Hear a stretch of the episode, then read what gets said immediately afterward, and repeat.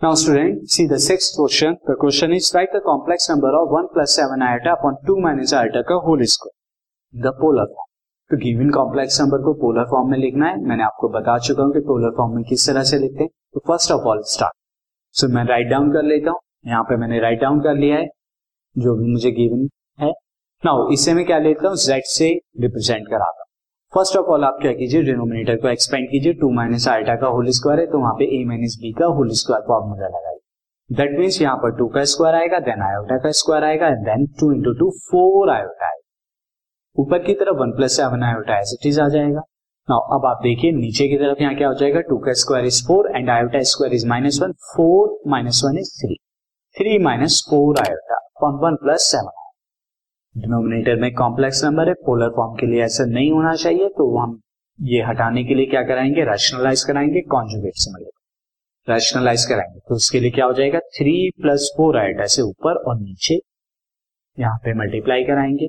अब आप नीचे की तरफ देखिए, a minus b, a plus B के फॉर्मूले से क्या हो जाएगा, 3 का स्क्वायर माइनस 4 आयोटा का होल स्क्वायर.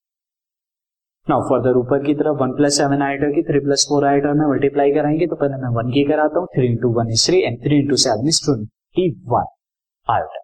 नाउ अब मैं क्या कराता हूँ, 4 आयोटा की इधर कराता हूँ, तो this is 4 iota into 4 into 7 is 28 iota का स्क्वायर. फर्दर और सॉल्व करते हैं. यहाँ पे पहले डिनोमिनेटर में देखिए, 3 का square is 9, iota square is minus 1 और माइनस माइनस प्लस 1 हो जाएगा. 4 का square is 60, this is 9 plus 60.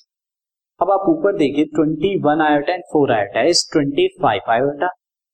Now 28 iota square कितना हो जाएगा, minus 28 and minus 28 plus 3 is minus 25. अब आप देख रहे हैं जो z हमने लेके चले थे, this z is equal to minus 25 plus 25 minus 25 plus 25 iota upon 9 plus 16 is again 25. So this will come out minus 1 plus का आयोटा. ये आपका आ गया z.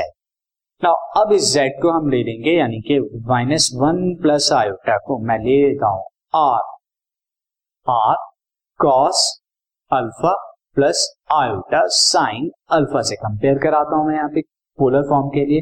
तो उससे क्या होगा, उससे यहाँ पर आप देख सकते हैं कि minus 1 is equal to r cos alpha and iota. जब मैं यहां कंपेयर कराऊंगा तो ये कितना आएगा, this is r sine alpha. r sine alpha is equal to 1 के बराबर आएगा. नाउ अब आपको ये दो इक्वेशन है, इनको स्क्वायर कराकर ऐड कराएंगे. तो स्क्वायरिंग एंड एडिंग, इसे इक्वेशन 1 ले लेते हैं, इसे इक्वेशन 2 ले लेते हैं. Now square and add 1 and 2 को जब आप कराएंगे तो माइनस 1 का स्क्वायर इज 1 एंड अगेन यहाँ 1 का square is again 1 is equal to r square cos square alpha plus r square sine square alpha. R square common लेंगे, आर स्क्वायर कॉमन लेंगे तो cos square alpha plus sine square alpha कितना हो जाएगा, 1 हो जाएगा. सो आर स्क्वायर की value कितनी आ गई, 2. So r square is equal to 2 and r की वैल्यू यहाँ पर कितनी आ गई, आर की वैल्यू इज रूट. अब आर की वैल्यू आपको रूट 2 मिल गई. तो रूट 2 यहाँ पर आप किसी भी इक्वेशन 1 एंड 2 में लगाइए, या पहले आप 2 को 1 से डिवाइड करा दीजिए. नाउ डिवाइड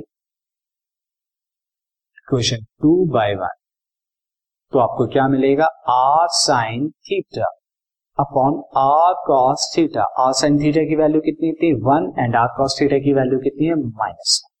सो यहाँ पे r से r गया, sine theta by cos theta is tan theta. So tan theta की वैल्यू माइनस. tan थीटा की वैल्यू माइनस 1 है तो दैट मीन्स फर्स्ट क्वाड्रेंट में तो होगा नहीं है. अब जरा मैं आपको यहाँ पर कॉम्प्लेक्स नंबर दिखा दूं. कॉम्प्लेक्स नंबर हमारा क्या फाइनली आता है, z की वैल्यू जो आई थी 1 माइनस 1 प्लस आयोटा आई थी. माइनस 1 प्लस आयोटा का मतलब क्या हुआ, real part negative, imaginary part positive. तो अगर आपको याद हो यहाँ पर ये इमेजिनरी एक्सिस थी और ये रियल एक्सिस, तो यहाँ पे इमेजिनरी पार्ट पॉजिटिव, ऊपर के दोनों क्वाड्रेंट, रियल पार्ट नेगेटिव, यानी कि सेकंड क्वाड्रेंट की बात होगी. तो ये जो z है ये सेकंड क्वाड्रेंट पर लाई करेगा. So that means tan theta minus 1 value second quadrant में क्या होगी, this is nothing but tan pi minus pi by 4, क्योंकि tan 1 कब होती है, पाई बाय 4. तो दैट मींस ये क्या हो गया, थीटा की value pi minus pi by 4 यानी 3 पाई बाय 4. तो थीटा की वैल्यू, बल्कि थीटा नहीं यहाँ पे हमारा अल्फा था, तो मैं ये अल्फा ले लेता हूँ। तो अल्फा की वैल्यू यहाँ पर क्या आ गई, अल्फा की वैल्यू 3π/4। तो अब पोलर फॉर्म में क्या हो गया, पोलर फॉर्म में z हो गया r। r की वैल्यू क्या थी, √2। r की वैल्यू हमारी कितनी आई थी, √2।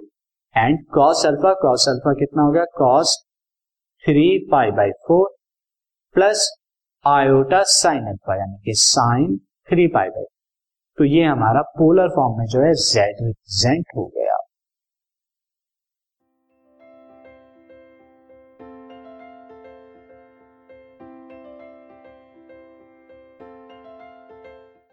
This podcast is brought to you by hub hopper and Shiksha Abhiyan. अगर आपको ये पॉडकास्ट पसंद आया तो प्लीज़ लाइक, शेयर और सब्सक्राइब करें और वीडियो क्लासेस के लिए शिक्षा अभियान के यूट्यूब चैनल पर जाएं।